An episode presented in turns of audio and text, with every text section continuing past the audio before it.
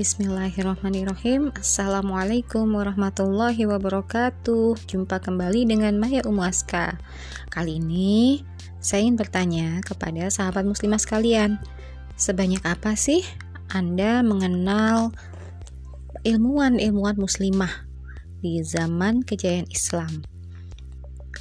Sebanyak apa ya? Sekarang saya ingin mengenalkan satu ilmuwan muslimah yang luar biasa. Dia adalah Ashifa bintu Abdullah. Siapa sih Ashifa bintu Abdullah? Yuk kita simak bersama. Ashifa bintu Abdullah. Ia adalah guru tulis di awal Islam. Nah, sahabat muslimah, agama Islam menjunjung tinggi ilmu pengetahuan Bahkan kedudukan orang berilmu dengan orang yang berbod orang yang bodoh itu berbeda. Orang yang punya iman dan ilmu pasti Allah tinggikan kedudukannya beberapa derajat. Firman Allah di dalam Al-Quran juga dikuatkan oleh Rasulullah SAW di dalam hadisnya. Tolabul ilmi faridotun ala kulli muslim. Jadi, setiap muslim laki-laki maupun perempuan harus rajin menuntut ilmu yang bermanfaat di mana pun dia berada. Nah, Dulu di zaman Rasulullah Shallallahu Alaihi Wasallam ada seorang muslimah yang beliau itu pandai membaca dan menulis. Nah, ialah yang bernama Laila bintu Abdullah bin Abdusyam bin Khalaf al-Adawiyah al-Quraisyah. Padahal dulu belum banyak ya yang bisa membaca dan menulis. Namun, muslimah ini adalah salah satu Hmm, dari sekian sedikit, bukan sekian banyak karena memang sedikit. Dari sekian sedikit yang saat itu mampu membaca dan menulis dengan baik. Ia termasuk sahabiah Nabi dari Bani Adi bin Ka'ab, sama seperti Umar bin Khattab radhiyallahu anhu. Ia memeluk Islam saat kaum muslimin masih berada di Mekah, kemudian mengikuti rombongan awal hijrah ke Habasyah dan Madinah. Dia bahkan pernah menjadi guru tulis dari putra-putri keluarga Abu Bakar. Putri-putri ya, bukan putra-putri. Jadi uh, gurunya putri-putrinya Abu Bakar radhiyallahu anhu, yaitu yang bernama ya, betul sekali, Asma dan Aisyah. Bahkan di Madinah, ia pun menjadi guru tulis bagi istri Nabi yang bernama Hafsah bintu Umar bin Khattab radhiyallahu anhu dan para muslimah lainnya.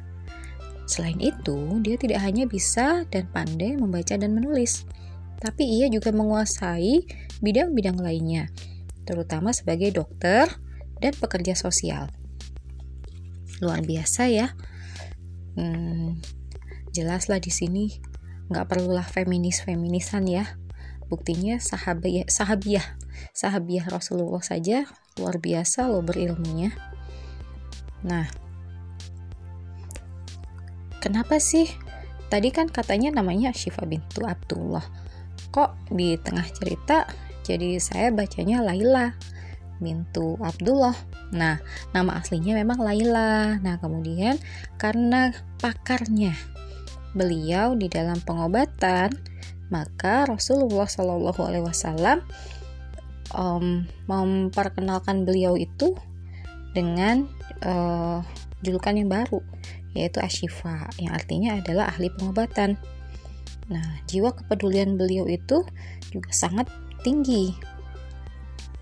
Sehingga Rasulullah pun memberikan rumah dinas di Dusun Hikakan yang menjadi pusat pengobatan warga yang sakit gatal-gatal.